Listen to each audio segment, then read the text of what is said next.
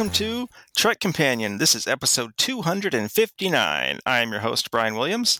I am Adam Caesar. I'm Stephen Embry. And this is your Holiday 2020 ep- special episode. Um, the bulk of this episode is going to be an interview that we did earlier in the year uh, with the Pensky podcast with Wes. But um, before that, we're just going to talk about some general 2020 stuff. So if you are only interested in hearing us yap when we're talking about, you know, normal Star Trek episode stuff, then you will want to return in one month when we come back to discuss the first two episodes of Star Trek Discovery. But if you like hearing us yap about other things occasionally, then this is the episode for you. oh boy. I've never wanted to see a year in the rearview mirror as much as I'm I want to see 2020 out going out the door. Um, I think we can all agree this has been one piece of poop of a year. I mean, obviously, we're all happy to see Trump get voted out of office. That's that's good, but uh, the pandemic is so terrible. That's how crappy 2020 has been for all of us, and I know it's been worse for our some of our listeners than it has been for us. You know, we're all lucky to still have our jobs and stuff, even if we're stuck at home. And I am grateful for that. I miss going to restaurants. I miss freaking Disneyland, but I, I am fortunate to still have my my job and my home and friends and family and stuff, even if we're just communicating via FaceTime and Zoom. Well, that's not really the direction I'm intended for this to go. what I wanted to do, because normally what we do is focus on like whatever uh, some big movie for that December. Now, I had originally pre-pandemic thought that we would be spending our holiday 2020 episode discussing Denis Villeneuve's Dune feature, which I am so excited about. I'm more excited about that than any other movie on the horizon. But that movie was delayed, obviously, just like most movies. Um, and most movies didn't come out so this whole year, so we don't really have much. But there were a couple of smaller movies that I wanted to make sure to mention that were my favorites of the year that I and this year more than any other you probably haven't seen them because nothing got released almost nothing got normal releases. The two movies I wanted to mention one is called Uncle Frank by uh, Sam Ball. I think it's an Amazon exclusive now maybe but when I saw it that was before it had gotten picked up it's really, really just a wonderful movie. If you like Paul Bettany, then you would enjoy it because he gives a heck of a performance. Have you guys familiar with this movie, Uncle Frank? Heard of it, haven't seen it. Yeah, it's it's a period piece for I, I guess it's the mid like the mid seventies, maybe something like that. Uh, so anyway, ch- check out Uncle Frank, and then the other movie I wanted to mention was uh, The Nest another acting kind of drama tour de force. Uh, Jude Law is the lead in that one. Also, a terrific movie. I don't know if you guys are familiar with that one. Mm, I am not. No. All right, so not a lot of conversation to be had there, but um, it's you know it's it's a smallish movie drama character piece, also an also a period piece because the nest I think takes place in the yeah it takes place in the 80s, which is actually significant to the plot. I mean, it's neither one of these movies are easy to watch. They're both pretty heavy. Uncle Frank has like familial drama.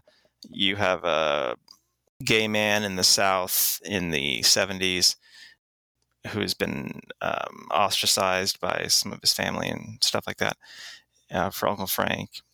And then The Nest is, I guess it's kind of a marital conflict, but it's it's it's so great.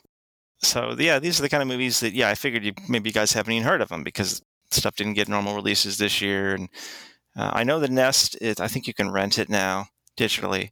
I believe Uncle Frank became an Amazon Prime exclusive. So if you got Prime, you can probably go ahead and watch it.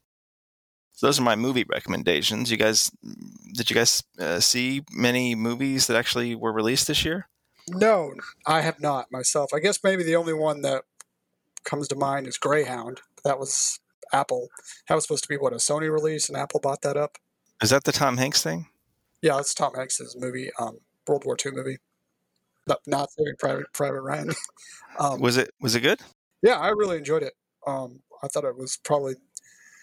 I mean, obviously, it was made for the screen, so I mean, it, but it was probably one of the better streaming movies that I've seen. You know, um, I thought it was better than any Netflix streaming movie that I'd seen. But then again, it's not really quite fair to compare it because it was actually, you know, Sony made it. It was actually supposed to be a picture for the theaters. I think I saw an interview with Hanks. He was pretty disappointed that people weren't going to be able to see it on the screen. You just reminded me another movie I actually really like because you said Trial of the Chicago Seven, the, the Aaron Sorkin movie. That's a Netflix thing.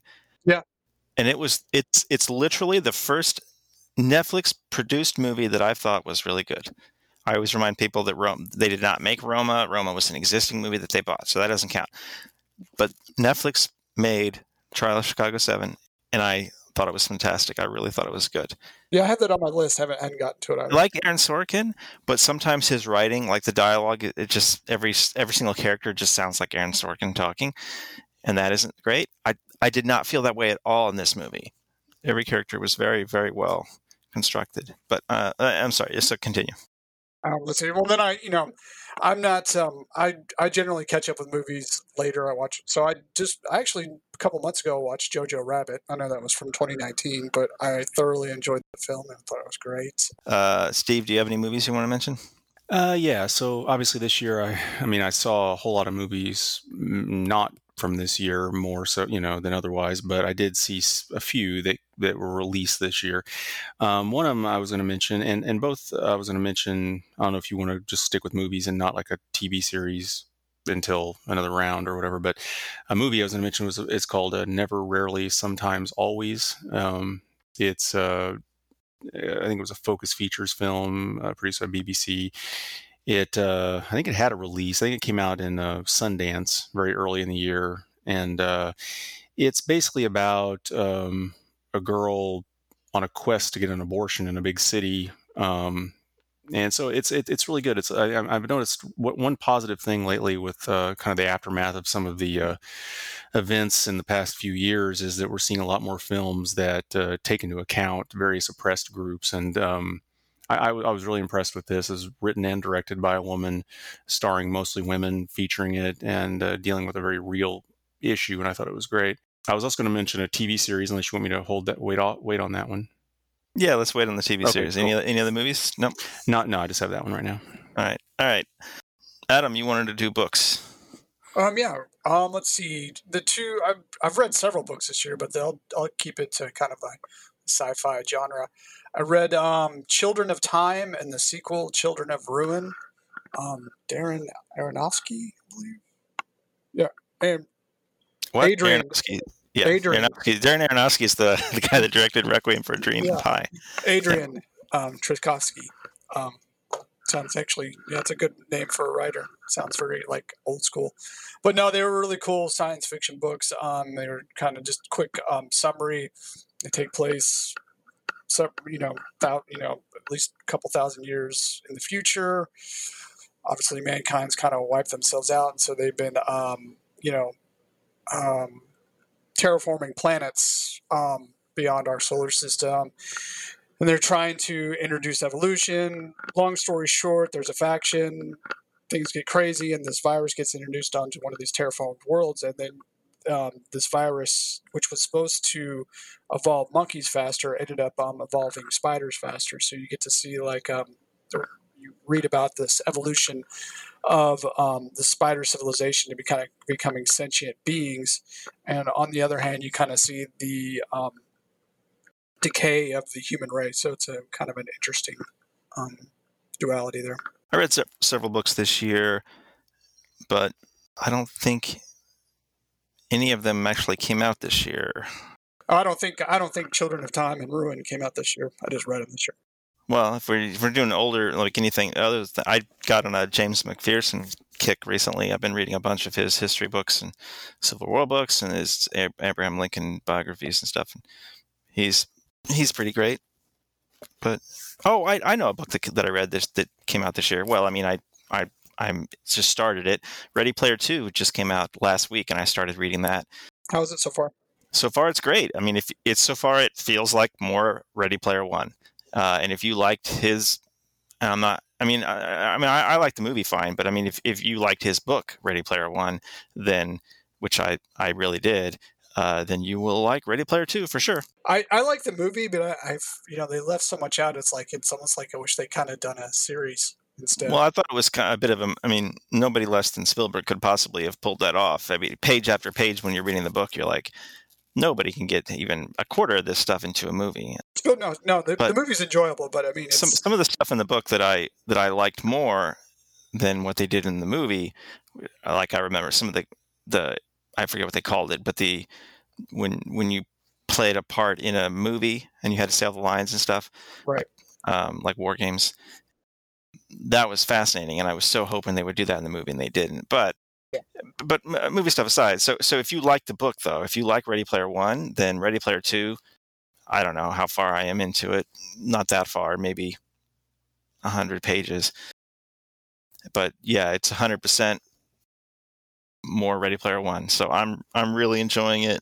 Like you know, trying to keep my eyes open. Oh, I know another book I read that that came out this year, Anthony Daniels' uh, book. Um, I forget what it's called, but you know, it's his like memoirs of playing 3PO all these years. And unlike some other people's memoirs where you know, you read 200 pages before he gets to the Star Wars stuff you actually care about. He's into Star Wars in like, you know, 10 pages. So, nice. you know, so it's great. It's and and he's he's so like just lovable and he's I, I he's great. It's a really it's a really fun, quick read. Since you mentioned, shout out to David Prowse. Since you brought up the David. Yeah, I, I remember seeing him many times at conventions. He's a big guy. And he was Yeah. always seemed really nice. Um, Steve, you got any books? Uh, I I do not know. Not even any Star Trek books? No, No? not really. No. I did get um, that Jeff Bond, and I'm apologies, I forget the name of the other guy, but their their Star Trek: The Motion Picture like art book that came out a Mhm, couple months mhm. ago. I got that, and I haven't. I mean, it's it's more like a coffee table book that every few days I just pick up and read a page or two. So I don't know if I'm maybe halfway through it or something, but it's it's really gorgeous and a, a better, more deserving art book from the first movie than any other book I've seen. That's for sure. I, I love that uh, t- tomorrow, whatever the the darn it, the book from a few years ago. Uh, that was all about the motion picture written contemporaneously. History of Tomorrow, Tomorrow, something about tomorrow. Anyway, it was great, but it like had no. eh, They would describe. They would go off on like in a, a pages describing how they set up some effect shot or something. There's no pictures everywhere. I feel like a freaking kindergartner saying, "I want pictures," but I do want pictures, you know. So that Jeff Bond book was great. Anyway, uh, okay, uh, Steve, get us over to TV shows. Sure, yeah. So I watched a, a few things like that, not not a lot, but um, a Netflix series I liked was called uh, Unorthodox. It's a four part miniseries that came out earlier. Wow, I haven't heard of this at all. Yeah, so it's uh it's just four episodes, um, you know, less than an hour each, but it's um you know, the, basically the notion is it's a, it's it's based on an autobiography of a woman who essentially uh, escaped, so so to speak, at a, his Hasidic New York Jewish community, um, Orthodox Jewish community, um, because it just wasn't fitting her vibe or whatever, and, and went overseas and so forth. But um, I thought it was really good. It was it was really interesting and really spoke to, again this theme to um, to and you know women oppressed and kind of in a, in a paternalistic kind of culture and dealing with you know entering kind of the the real world quote unquote you know from being in a sheltered community for a long period of their life but i thought i thought it was interesting and entertaining Cool. I just added that to my uh, Netflix watch list. cool Nice.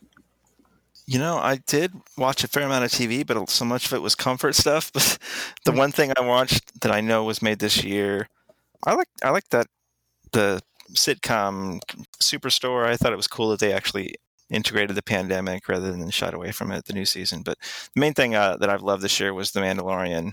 We're what a little more than halfway through season two, and it's so new that I, I won't say much to spoil it, except just to say that I mean I was just watching the most recent episode, and I, it was so clear to me because you know we we have this weird thing that happened actually a little bit last fall, um, where we have a new episode of Star Trek on Thursday and a new episode of Star Wars on Friday. So it's it's hard not to compare them a little bit. And obviously, I'm a Star Trek person. I do a Star Trek podcast. I love Star Wars as much as the next guy, but you know, I want to like all the new Star Trek shows, but I, I wish I could say that I have enjoyed watching any of the new Star Trek shows as much as I've enjoyed watching The Mandalorian. But I cannot say that. That would not be true because I am enjoying The Mandalorian more than any of the new Star Trek shows. Now, some of that I'm sure is the hell that is 2020.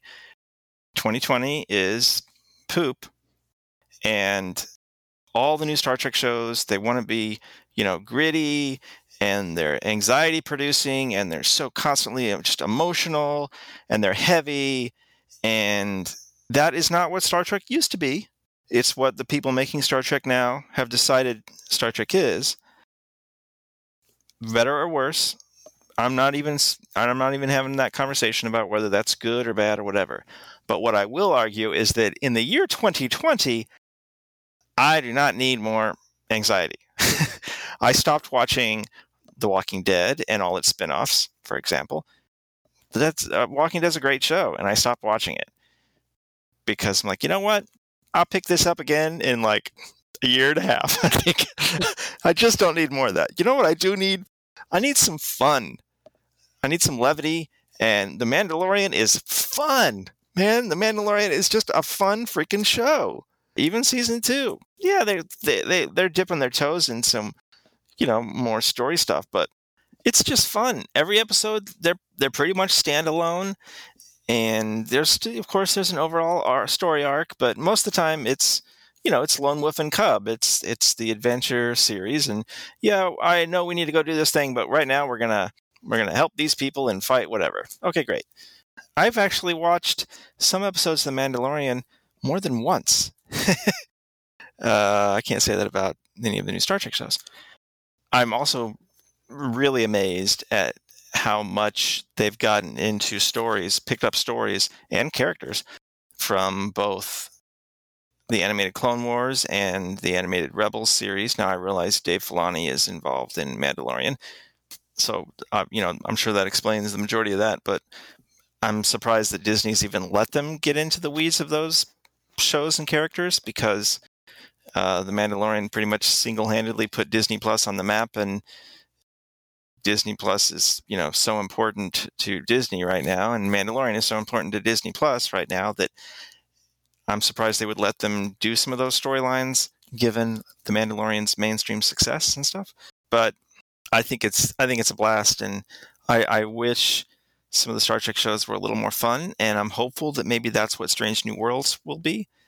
So I guess we're gonna, you know, I think they start shooting that one soon, January, February, something like that. So, you know, maybe a year from now we'll get some Strange New Worlds, and hopefully it'll be fun. But yeah, that's probably the show that I've been, the new show that I've enjoyed the most in 2020, and I guess new from the point of view that I mean season two is new. Uh, Adam, you got any TV shows? Yeah, well, I'll keep it on the same track. Um, I, I disagree with you on the Mandalorian. You being surprised that Disney would allow them to do that. It, it makes to me it makes perfect sense from a from a business standpoint. You bring in the you know we just this last week we saw the most important Star Wars character that's never gotten any screen time, so it makes sense for Disney to do this. But no, that, that's an example of a, a character that I that I love but well, the, the, well, the, the, the average person has no idea who she is. Yeah, well, yeah, that's, that's, the point I'm trying to make here is that, yeah, you're right. The average person doesn't know who she is. But you bring her into the, like what you said, the, this popular show, The Mandalorian, and then it might intrigue you other than, you know, the hardcore Star Wars fans. They haven't probably seen the animated series, so that keeps them on Disney Plus. You go back and you start watching the animated, the Star Wars animated series, which are very good. Both the Clone Wars and Rebels. I mean, don't give me not every single episode's great, but I mean overall, I think they're a really good series, and uh, that's that's a credit to Dave because he was able to bring that kind of style. I mean, The Mandalorian's its own show, but it also feels like the animated series. Um, so as a fan who watched all the animated series and seeing them be able to bring this, that into the Mandalorian and still have the Mandalorian be its own standalone show It's it's really it's a really cool thing. Just another show. I just recently finished um, Lower Decks on on Star Wars, on Star Wars, on Star Trek, and um, that was cool for me. The reason I really like that show, it's kind of goofy, but the reason I, they they they used that series to kind of fill in the gaps, and that's what Clone Wars and Rebels did. So I'll be interested to see if they're going to continue that eh, with Star Trek, if they're going to have more animated stuff or or not. But that's kind of where you can kind of fill in these gaps, and that's I think another reason. I think that's part another reason why the Mandalorian's so successful is because people who are big fans of Rebels and and Clone Wars have been really excited about these storylines coming out in the show. So um, I I don't I don't I think Disney would have been silly not to let them pursue this because it gives them more avenues to have more people stay on their platform and watch more shows. The last thing I want to mention, um, and I know I'm the only person that's maybe we don't even have very many listeners that care about this, but I'm really into. I'm still really into physical media. Uh, I still collect physical media, and especially, you know, 4K discs and Blu-ray discs. And one cool thing that's come out of that, one good thing that's come out of the pandemic is all these smaller studios that were licensing big studio content. They've really stepped up their game, and you know, like Arrow is my favorite right now. They put out so many great things this year. Um, I mean, just recently, Flash Gordon, Last Starfighter, Versus, Tremors, and you know, like they're all new transfers from the negatives and come with books, and they're they're great. I love their releases.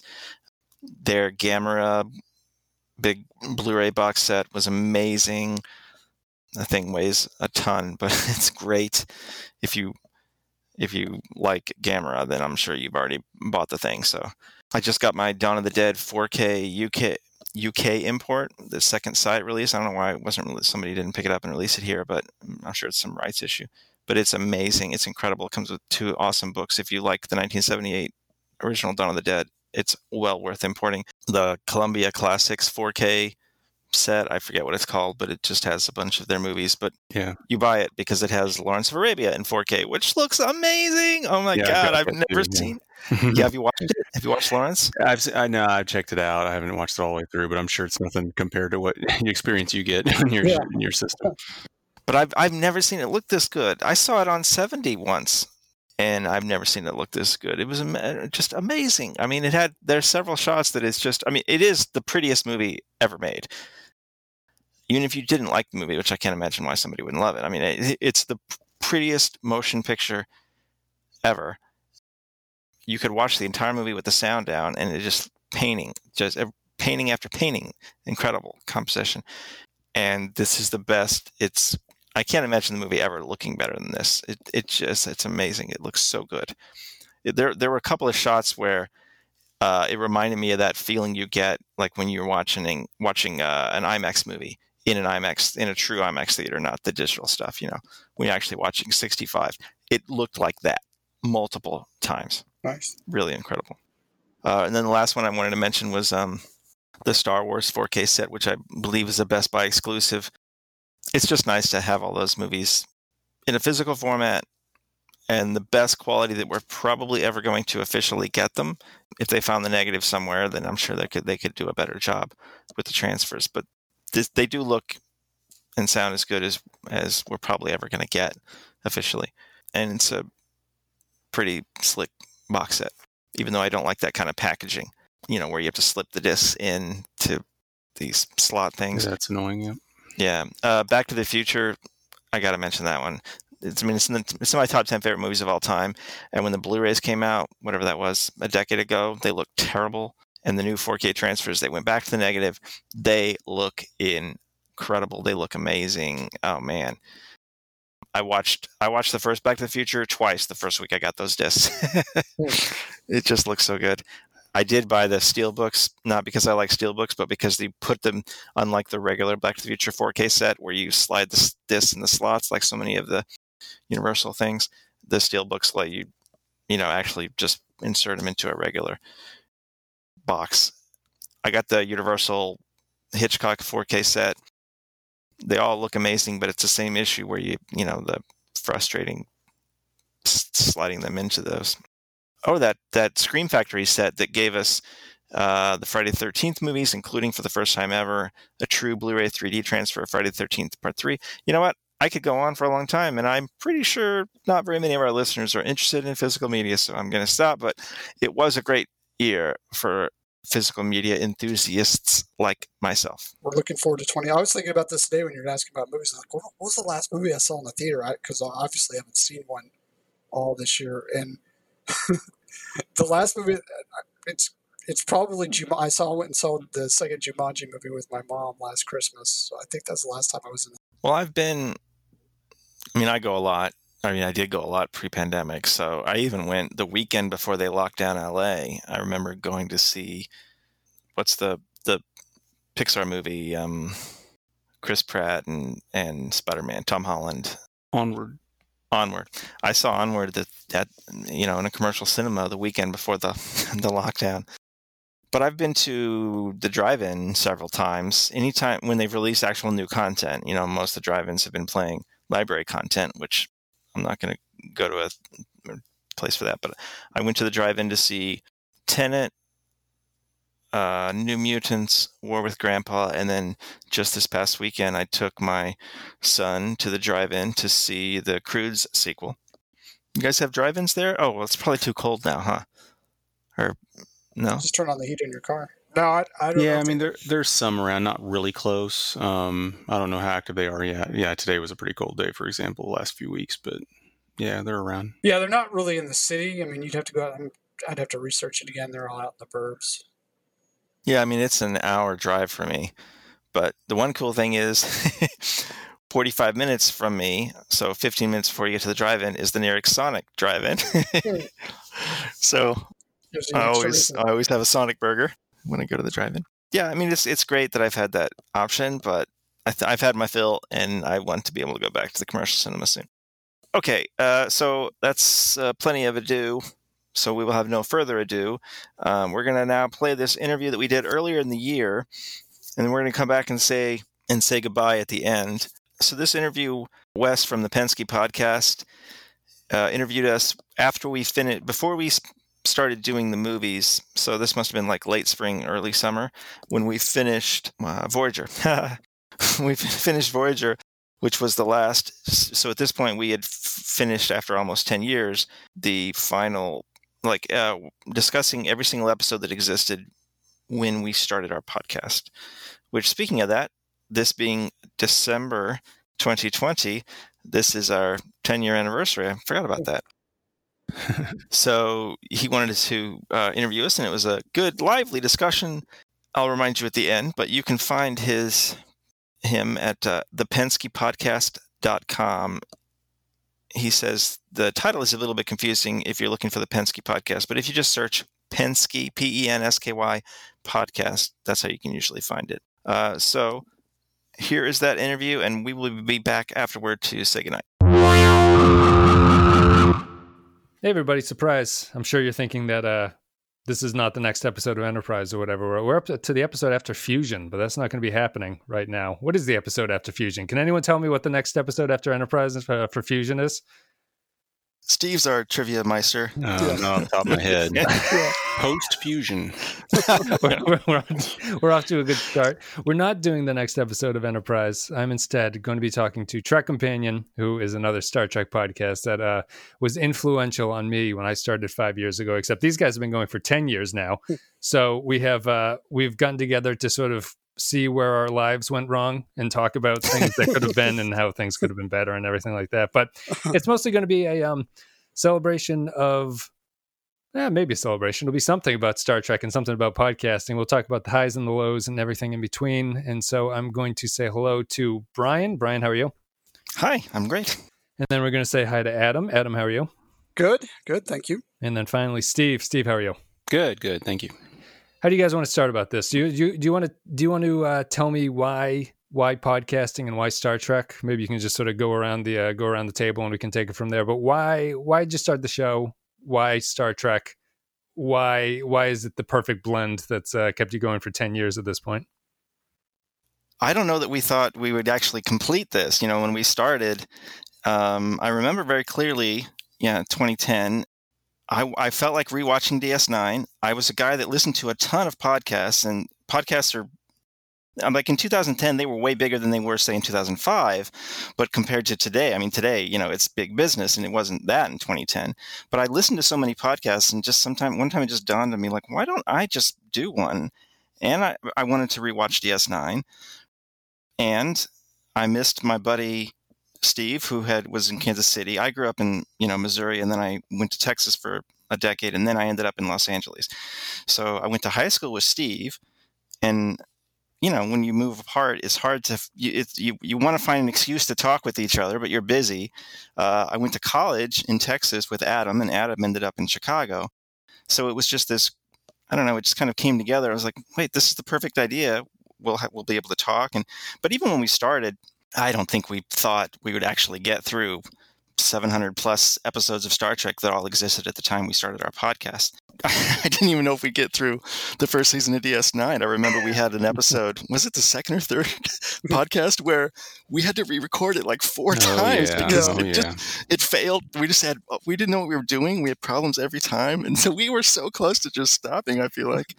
But we kept going. It's hard for me to I, I went back and listened to like the first the first few episodes. I don't even think we had microphones they they're hard to listen to, and I sh- I shudder if somebody ever tries to listen to our podcast and starts off with that, and then thinks, "Oh God, these guys are terrible. I can't listen to this." But anyway, hey, it, it gets better. Maybe, maybe we should redo the first season of DS9. So that's that's the uh, the cycle. Once you guys are done, you have to repeat the process. Oh, you start over so another ten years. Like, well, I actually know how to record uh, audio at this point, so maybe I'll try to do something different and get some different thoughts about it. But it is a um, it's like a just like a learning process. Like it it took it took me the entirety of TNG TOS and then some of DS9 before we really sort of figured out what the hell we were going to do. And uh, my show's obviously a little bit different. We didn't have um I didn't have a set ho- guest host for the first couple years or whatever. So it was sort of a rotating cast of characters. And then Clay kind of settled in as the uh, the permanent guest host. But yeah, to get back to you guys, I mean, like Adam, um, why Star Trek? I suppose. Why why do you think why do you think Star Trek was able to uh, survive? Because I always talk with Clay about this how some shows can do this and some shows couldn't have a podcast that has 700 whatever episodes based on it and Star Trek seems kind of unique in that it can. So uh, I was just wondering what you thought about why Star Trek is actually possible to do this with, as opposed to some other show, which is probably impossible or un- un- unlistenable to some other shows to have this done to them. Well, um, I, I, think that kind of comes down to why we we we decided to do the podcast. We wanted to, you know, when, you know, this kind of all started off as as fun, but then we kind of when we kind of got into what we were going to try to do, we were like, is, is Star Trek still relevant? Are these episodes that were made in the '60s, '80s, and '90s are they still relevant um, in their storytelling today? And do do they still have something to tell us today? And um, that's kind of what we all went back to kind of kind of discover if they still held that um, same same power and that same grip as they did when they were you know when they first came out. And and to be honest for the most part I and I think Steve and Brian would agree you know for the most part yes I, I think oh, you know the stories that are in each of the series are are universal and they're human and that's what's great about Star Trek. That's why I think the three of us and yourself included really love it and all the fans out there is because it shows vulnerabilities in you know the human condition and it shows the strengths and it and it tells those stories in a raw um, emotional and honest ways. And when when star trek's doing that and it does it a lot it's it's great. It's great to watch. Now now there are episodes out there that really fail badly and you know we talked about those as well but that's kind of why i think I've hung on to Star Trek this long, and I think that's kind of why our our podcast has lasted throughout all of the episodes because each of the series has that in it. So that's that's. Kind of- I remember, you know, it was really important to me when we started for us to be like really structured, and one of the things that we came up with was was this idea of always talking about what is this you know we always end it with what is this episode about and i, th- I remember that came from um, one of the writers on next gen said whenever they would pitch to Michael Piller, that would always be his, be his question. He would stop them as they were telling him plot stuff, and he says, "You know, don't tell me about the plot. What is it really about?" Um, and they talked about it like he had gotten that from Gene Roddenberry. That kind of gives us a little bit of a focus, but I think that's kind of one of the things you're you're getting at there, Adam. You know, well, I mean, sure. one of the uh, what do you think your what do you think as a podcast your batting average would be for the episodes being about something? Do you think it's 500? Do you think it's sub 500 or something? Because if I feel We like a should, lot of your, your ending Voyager ones, you're kind of like, I, this is, uh, this is about a journey to the stars, gentlemen. Yeah. We, we should we should have calculated that stat. I guess we could go back, but it'd be kind of tedious now. Yeah. well, Steve, to uh, to get you into this, would you have been able to do this podcast for 700 episodes of Watch Something if you didn't have a nostalgic factor related into it? Well, I I suppose so. If it was like a job, or I mean, you know, if it, it would have felt like a job, though, on the most part. I mean, I think I think there's a lot of things that we can discuss and critique because uh, not always, but a lot. Of, I think a lot of times people who are fans of Star Trek are also fans of um, fans of film and fans of TV and fans of comics or whatever it might be. That's that's there too, and so they there's I mean there there are those that are it's Star Trek and that's it, but a lot of times it's other you know fans of other things as well and other media and so on. So there could be things to talk about, but as uh, I think as Adam alluded to, Star Trek is so unique in that you you kind of have this. I mean, certainly it's the only thing where you have this many episodes of something in a in a canon that's you know has a consistent usually consistent kind of theme and that you can talk about things like these are um, you know morality plays and in some respect and they have something to say and there's there's nothing quite like that at least not consistently. There are shows that do it for a shorter span of time. There are shows that might have more episodes but they're they're like soap operas or something right? There, there there's that kind of thing but there, there's nothing quite like this. And if you're a fan of it and it and it being unique as it is it's it provides a unique opportunity to do this kind of thing. Yeah, yeah, you get to um I mean something that's kind of fascinating is uh, outside of Discovery and Picard and everything like that, like it is a fairly redundant series over the course of 700. You know, it's like it's not none of the shows were really transcendently different from each other. They w- once you it's only once you do a podcast about 197 episodes of DS9 that you realize how different it is from TNG. But if I you know if I were to show TNG and DS9 to my wife, she would not be able to identify which one is which, except for the fact that Sisko's a black man and he runs DS9 and and stuff like that. It, it's just it's it's funny that so for how similar they are, and we're starting to sort of notice this with Enterprise and everything.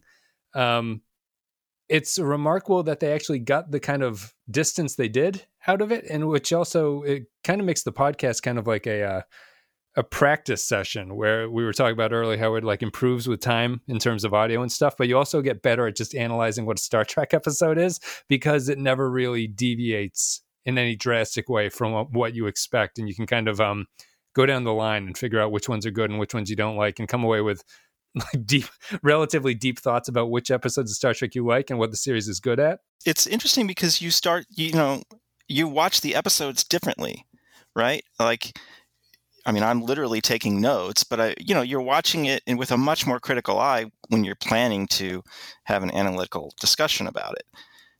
It it's it's i've really learned a lot watching them a different way and i've gotten completely different things out of them. And it's that's really surprised me i think Adam, what's the uh, what's the biggest change? I, I assume what you guys have all just correct me if I'm wrong. You've all seen the episodes before this, right? Or are there some episodes? Is there, are there some series that are I had- just made it all up right no, no, there actually there was one episode of the Next Generation that I had never seen, and I saw it for the first time on Blu-ray. Other than that, yes, but I didn't even know it existed. It was a fluke. But that was that was really amazing. that was the uh, that was the saddest part of finishing TNG because I started off with TNG and it was my series, and when it was done, I had this melancholy thing of before I had watched it uh, streaming on or through the Blu-rays or whatever. I had this this binder of burned DVDs because me and my friends when we were younger just bought the whole set and we burned copies of them.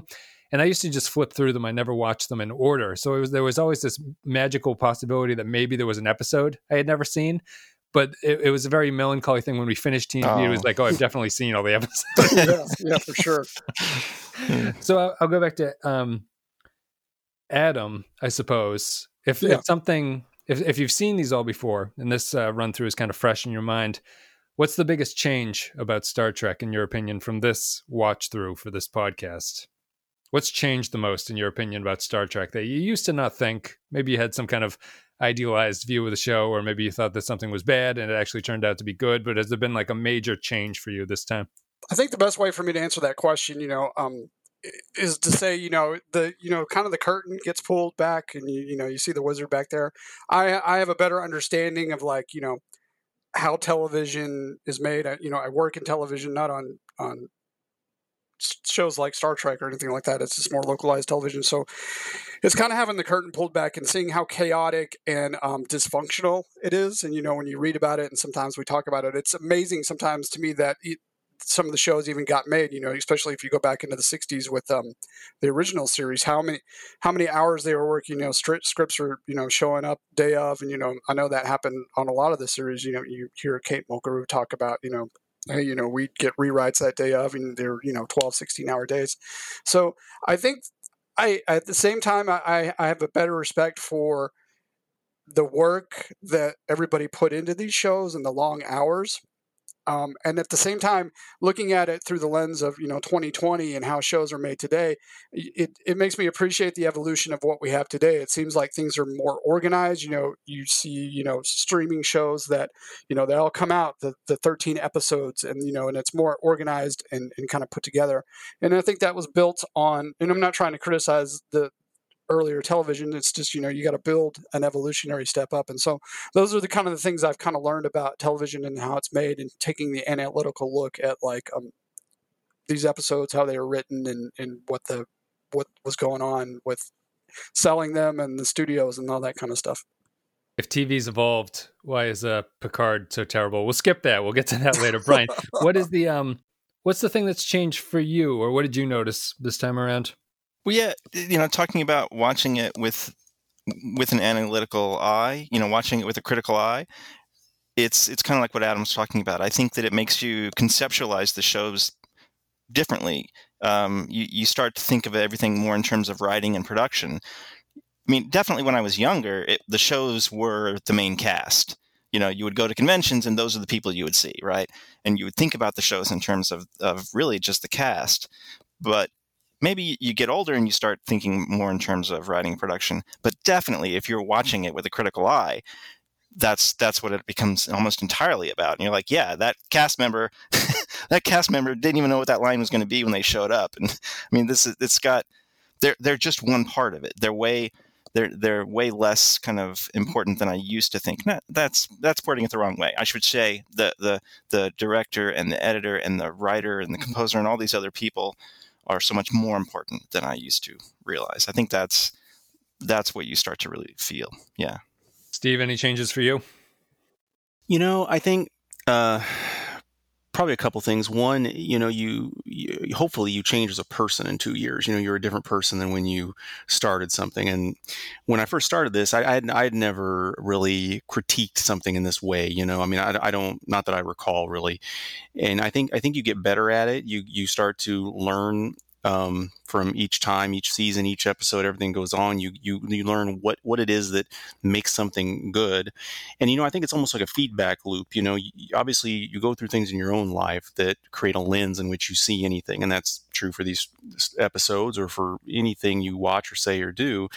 But also what you what you value in that does feed back into yourself you know you you you if you if you respect or value a certain principle that's established in a certain a certain way that um that affects you that affects you and how you behave in your life and how you it affects your creativity and and how you go through everything. So um it's hard to say who changes whom you know what changes what you know uh, i change uh, my lens of it changes the experience of seeing all this changes me again. So it's i think it's i think it's a it's been quite an experience. It's been a really relevant experience in my life. The thing that the thing that's been interesting to me is that it's um when you're younger and you watch them kind of out of order it just feels fresh all the time. Mm-hmm. like it feels um it just feel it doesn't have the sort of relentlessness that when you're watching it through and yeah. I say relentlessness in kind of a kind of a good way, kind of a bad way. But you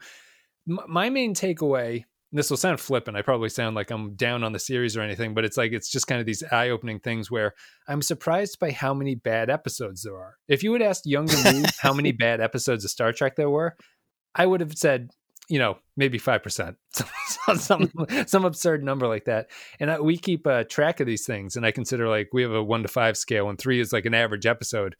there's a lot of uh, you know, a lot of twos and a lot of threes. and it's just like you end up just going like, wow, there's a lot of these episodes, but your brain is just very good at shutting down uh, the mediocre parts and sticking with the good parts. Yeah, if if you're just flipping channels and you come across an episode of Star Trek and you watch it and you, you enjoy it, I mean, are are, are you con- are you conscious of it being bad uh, if you're not watching it with that critical eye for your podcast. Right, background noise. A lot of a lot of TV is background noise for uh, which is not a which is not an insult, but it's like it's a very different thing to sit there with your eyes, you know, um, Clockwork Orange pinned open, trying as you're trying to make it through another 45 minute episode of something. But they're yeah, they're fascinating. I mean, the for the the good thing that's come across the the good thing that's changed for me is just that it's a um it's kind of a remarkable franchise in just its breadth really. Like it's just you know star wars is kind of the comparison but star wars is limited. Like anything that you know there's the clone wars and stuff like that but star wars doesn't have nearly as much screen time as stuff going on even if it has like a disproportionate amount of acclaim and everything like that. It's it's just been fascinating to sort of go through these things. Um we can we can have like a sort of round the table here quick. Out of all the the shows that were on when you guys started has did your favorite change out of all the series, or are you still the same one? And what is your favorite series out of these so far? Uh, well, I would I would kind of I I think it's still probably Deep Space Nine. You know, it's sometimes it's Deep Space Nine, and still sometimes it's still Next Gen. I kind of keep um the original original series separate. Um, so it's hard for me to kind of compare, but you know, you were kind of you were referring to. Sorry to kind of go back. You were kind of referring to. You, yeah, you're right. A lot of the episodes are are average. But I think going back to kind of what Brian said, you know, it's it's the characters that we all love, and so if you really love a character, you can sit through a bad hour of television watching, uh, you know, Janeway or Kirk, unless it's in yeah, game. Yeah, yeah. Well, I mean, there are certain there are episodes that are bad enough, but I think that's really kind of what drives it, dri- drives these series. I mean, you know, we all love each of these characters. I mean, we we talked about it when we finished up Voyager even though we kind of thought Voyager was kind of lower on the scale of the other series, we all loved the characters maybe more than some of the other shows. So I think that's kind of I think that's what kind of drives this, and it it makes up for some of the lackluster episodes. But yeah, DS9 probably DS9. I'm probably on DS9 because it's the last show I haven't. That's the longest I haven't seen, so I kind of I'm kind of itching to kind of go back and check. Yeah, out it was your, you guys' first one. Uh, yeah, Brian, favorite series has it changed? Well, yeah, when we started, it was DS9, and that and that's why we started with DS9 because I was wanting to rewatch that. But this watch through, uh, you know, original series and next gen are such close seconds. There are times when, like DS9, I think it, it, it holds it back a little bit in that it seems like a show that I would just only ever watch from the beginning to the end. You know, unlike original series or next gen where I could just pop on an episode almost any time and watch it. Yep. So there's something I don't know. Somehow that gets more points. So uh, I don't know. If pressed, probably DS9, but man, original series and next gen are such close seconds. Knocking on the door, Steve. Anything change yeah, with you? No, not really. I, I, I pretty much right in line with uh, Brian and Adam both. I mean, it's but it but it is complex because it depends on how you kind of grade it. I mean, it, it's um, Deep Space Nine. I think I think critically, you know, is from beginning to end as a series is is the best, but um, i totally agree. There's there's certain aspects of the other, and uh, next gen is kind of what I I you know sort of grew up on. I I, I, I you know way too. Uh, young to see the original series originally, but I caught some of it in syndication, and I didn't really. I, I knew about it, but I didn't really fall in love with Trek with that. Next Gen is when when it became real in, in, my thing. So that holds a special place. And the original series, kind of like Adam alluded to, it's it, it's like it's almost like the Bible or something. I mean, it, you, you you you we can critique it, and we did, you know, mm-hmm. but it's it, it's it's it's its own animal. But uh, I think I think my views are pretty much in line with Brian and Adam, and they didn't really change throughout this.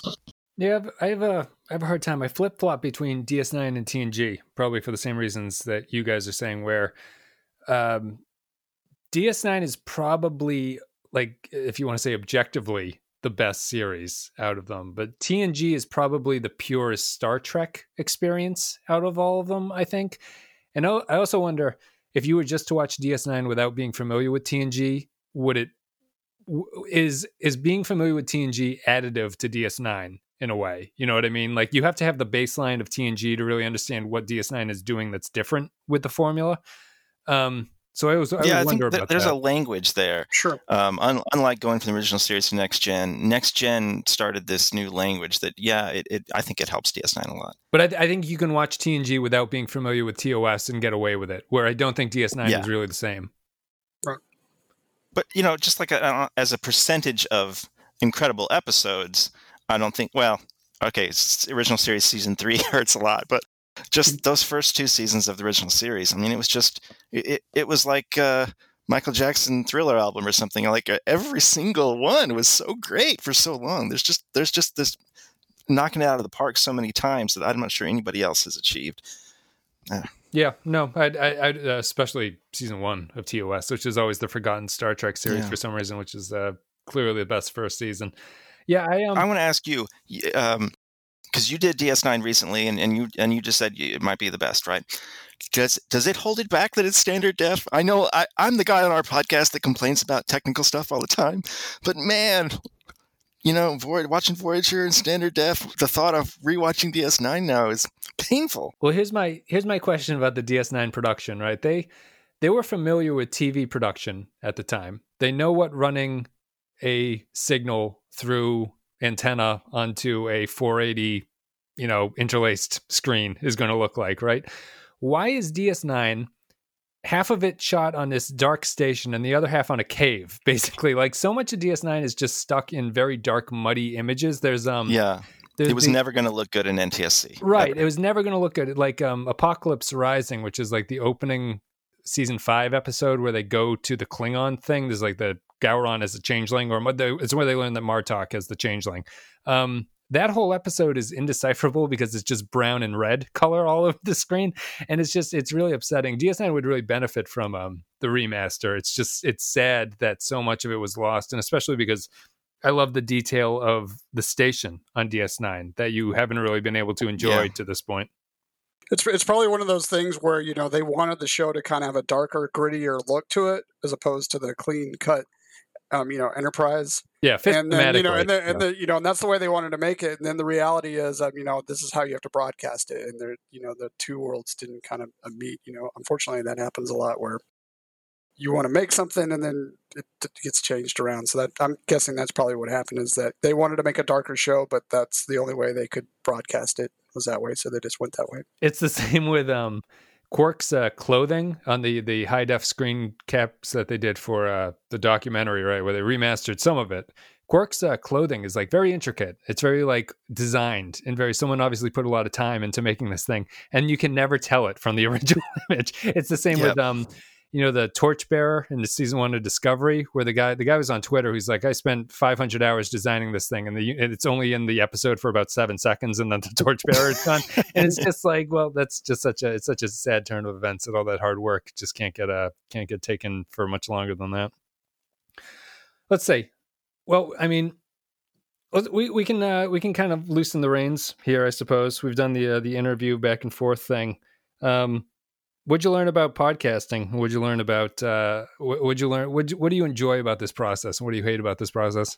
The things that I kind of learned about podcasting is, you know, Brian, when we first started, you know, we were talking about the early shows and kind of all the technical glitches that we we had um, we had early on, and I and I've heard I've listened to a few of those shows before too, not recently, but I can you know just hearing hearing yourself and how I I, I, guess the best way to describe it is there's kind of like a lack of confidence in my own self starting early on because I don't really know what I'm doing. You know, my, you know, I have to read the summaries. I mean, it was terrible. I was bumbling through them left and right.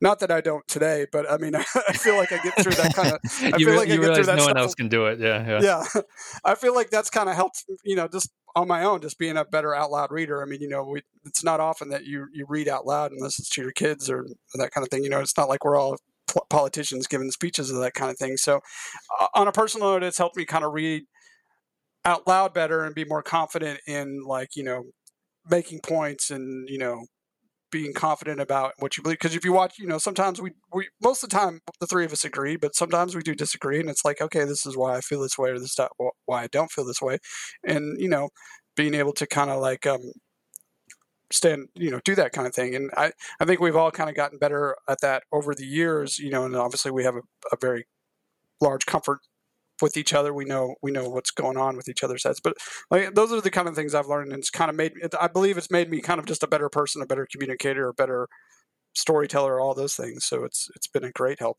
in me. Yeah, yeah. Steve.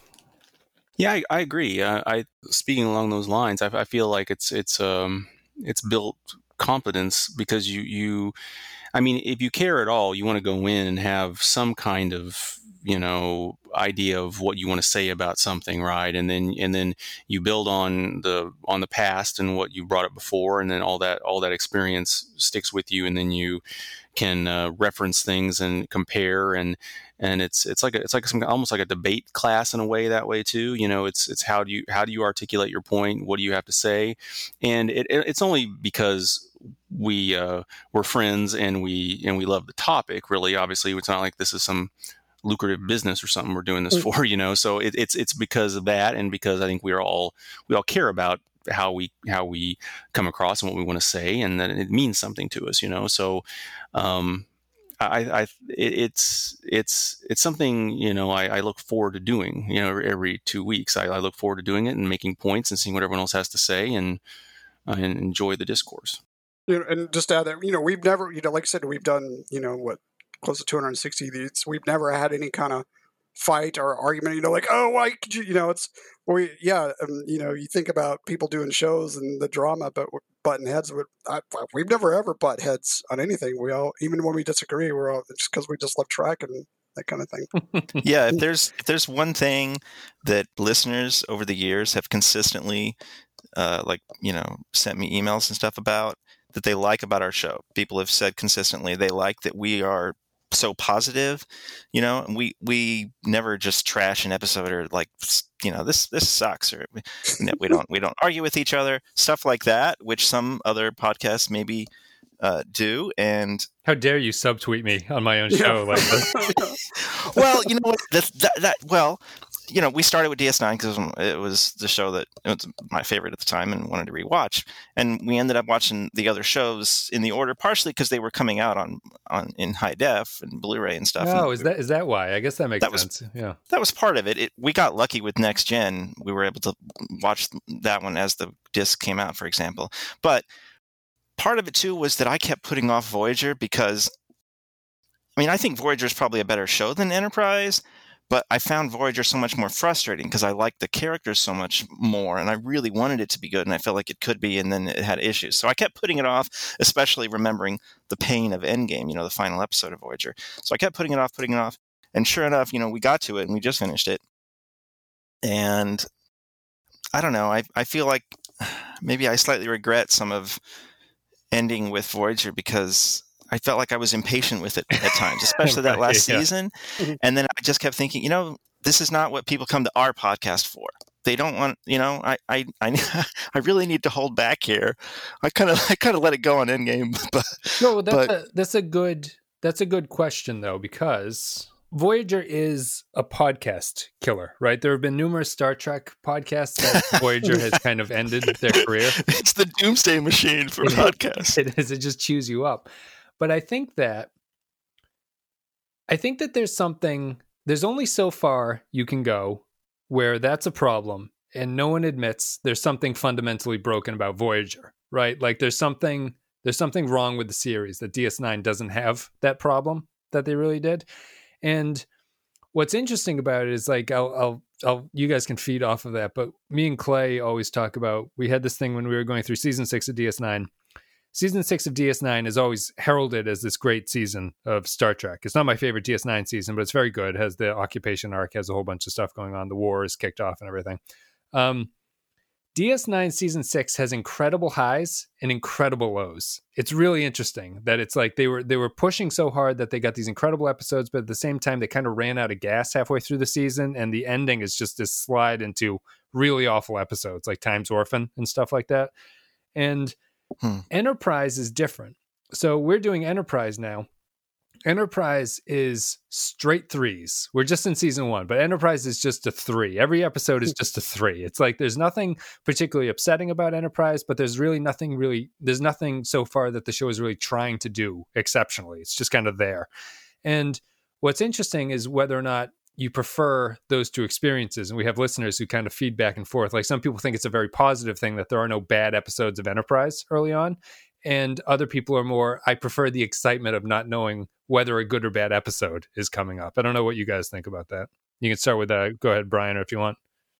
I would rather have some amazing episodes and, and, amazingly bad episodes than all threes myself. I mean, that's the opposite of uh, of of love is is hate. I guess you know. Like I said, there's um, you know Voyager. See, I say that, but then I'm like, I it's it's I, it's harder for me to imagine rewatching Voyager now than Enterprise. But yeah, I mean that's that's the feeling. There's like antipathy with with with with Enterprise as opposed to Voyager when I'm just I'm frustrated because it had so much potential and I never felt that way about Enterprise. It never disappointed me. I never expected anything more from it. Yeah, yeah. Well, it's funny you're you're bringing up Enterprise. If I remember, you know, you're talking threes across the board on Enterprise. If you look back at season one of um, Next Gen, even DS9 on definitely Voyager. They're for, none of those three series had very strong opening seasons that I thought, but I thought Enterprise's opening season was solid, and you know that kind of you know that alludes to you know it's threes across the board compared to the other series. Now it, will be interesting to see what you think once you get into season two and three because I don't. One of those two seasons is is not great, um, and then season, season four of two, Enterprise, yeah. I, I, yeah, season four of Enterprise. I felt like Enterprise started to get get yeah, its everybody footing loves the Manny Coto season. Yeah, yeah, it got its footing and it was starting to take off in season four, and then you know they canceled it and we got that horrible um, series ender. So, which I, I, hate worse than Endgame, by the way, Brian. So that means anything. No, that's that's. I mean, that's what it is. I'll, I'll, I'll ask you the same question, Steve. I'll just say that. Um, yeah, I I agree about the highs and the lows. Really, like if you were if you were to objectively look at it, we keep these rankings for these things. Enterprise is probably going to come out of the TNG DS9 Voyager series as having the best average score for the first season, right? it's going to be the most forgettable season out of all of them at the same time. And I, you know, for TNG's maybe a long way to go, but like DS9 certainly had highs and lows. DS9 had a duet in its first season and stuff like that. TNG, move along home. Yeah, move along home's first home. season. It's at least I'm more I'm more drawn to after having watched so many of these Star Trek episodes. A lot of the time that I'm approaching with Enterprise, or that I'm approaching with sort of these meandering episodes, is that why is no one trying anything with this series? And uh, I'll throw it to you, Steve, about that. Like there, where did you feel like any of the series to you, uh, Enterprise included, or any of them, just had stopped trying? And do you think that there's a point in the in the timeline of Star Trek where something happened. I think the biggest mistake I made in my podcast was not doing a uh, air date watch through of watching the shows in order of their air date to see like how in real time these shows played out because I'd be interesting to see where the break happened, where the where the wheels kind of got tired a little bit and the tread came off a little bit because it's not there through DS9. Voyager seems to be that point, and then Enterprise is just a recovery, but it's a very small recovery in my opinion. Yeah. So, I mean, generally speaking, as you're saying, yeah, I'd rather have highs and lows than the same thing over and over again. But that's kind of, I mean, I say that, but I, I tend to be a, I kind of kind of go through life as a kind of a balanced person. I really don't want a whole lot of surprises, right? But it's, but yeah, in in art and in media and so on, there's got to be something there that's compelling. And and and you know, honestly, when we throughout all of this, I had on the most uh, for most of these things, I'd seen them often enough um, that there was no real surprise. I mean, it wasn't like I knew going in like that. I mean, there was something that just I think this is going to be awful, and it blew me away as awesome, or vice versa. There was nothing like that. I kind of knew what I was getting into because I was familiar with them already. Um, there, there were occasional very rare surprises, and that's I, I, love that when you watch something. It's like, oh yeah, why do I like this so much more than I used to? But but it, but that's rare. Um, as far as the arc of the whole thing, I know we I know of course we just recently came off Voyager, and I know we talked about definitely how in the seventh season it started feeling like it was all getting phoned in. You know, it just felt like I, I don't know what causes that. I don't know. It depends on. I mean, there's there's probably this phenomenon in any industry in any job where if you feel like there's no reason to keep doing quality and you keep senioritis. Yeah you just it, it's really hard to do something new. And, and, i mean there are exceptions but um, that's what you that's what you get. I mean if there's not some threat of uh, do something compelling or we're just going to wipe this whole thing out and start with a bunch of new people come in next time or whatever if there's if that's not going to happen it's sooner or later it's going to it's going to be really difficult to put out some compelling interesting product you know? And i mean i think seventh season of voyager was like that but is yeah, the, I guess that answers it. is the sixth season of Voyager standout? What I always notice is that TNG and DS9 had really strong sixth seasons. So their p- penultimate seasons are like really good before they kind of slide into a worse seventh season, which is, I think, the senioritis thing. But does, is Voyager's sixth season very good? Was that uh, like, like I remember saying that I didn't realize before we started this run through, I would have uh, that Latent Image was going to be my favorite. I knew it was up there, but uh, I feel like it was Latent Image five or six. It was those those were the two best seasons, and someone someone to watch over me. You know, it was like it was uh, not the first year they got seven, but seven of nine. I mean, but like after they'd had her for a while, so that's where you know five and six uh, they certainly feel like the strongest. You guys, yeah, I agree with that. Somewhere in that zone. Yeah, yeah. for sure. Yeah. Favorite. Uh, I guess we'll go around real quick here. I can start. Favorite seasons for each of them. Uh, TNG season three. DS9 season four, and uh, TOS season one. We'll stick with those three just because I haven't done Voyager and we're still on Enterprise. So TOS, TNG, and uh, DS9, if you guys remember, or just name a favorite episode out of each season series. Well, see, I'll, I'll copy off of you. I'll take um, I'll take season three of um, of Next Gen, six of DS9, um, Voyager. I'm going to go with five, just because that's when seven started to get a lot more interesting. Um, you know, that character kind of drove the the series a, a, lot more, in the second half of the series. And Enterprise, is, um, Enterprise season four would be my favorite season. Uh, original series is definitely season one. I think Next Gen might be season five for me. Thinking of stuff like Cosmic Inner Light and Darmok; those yep. are both five, right? Yep. Uh, DS9 would would probably be six. Um, yeah, Voyager's five or six. I'm not sure, something like that. the Voyager, Voyager just blends all blends together. It's, yeah. Like, it's one of these later, the later seven seasons. Enterprise, it's easy to say season four, but are you guys generally positive on the uh, Xindi arc, or kind of are you more? I, was... I love the idea of it, but it didn't really feel like it didn't feel all that serial. I mean, it felt like and it didn't even feel as serialized as the last 10 episodes of DS9 for me. Um, but uh, didn't have that Gul Dukat uh, Kai Winn storyline nah. to propel you forward. Steve, favorite uh, favorite episode or favorite season from those series? Yeah, I, I was going into that question. I was racking my brain because some of these I had to try to remember. It's been too long since we and covered them. But years. but I I think I'm pretty much in line with Brian. I think it's it's it's that it's the, the same the same ones he mentioned. I think overall. Yeah, yeah, yeah. I mean, there's um, there's the standouts, and then there's just the uh, things kind of become a uh, popular consensus, I guess, just because they actually do line up that way. But it, it, does seem to be the case that the seasons that people say are generally good are the actual ones that turn out to be pretty good. You have a lot of uh, 26 episodes a season gets a chance to water down the average or, you know, we sort of even everything out over the course of time and stuff like that. You, so. you know, you talking about Voyager being a, a, podcast killer, you know, I mean, I really got to the point where I was feeling bad.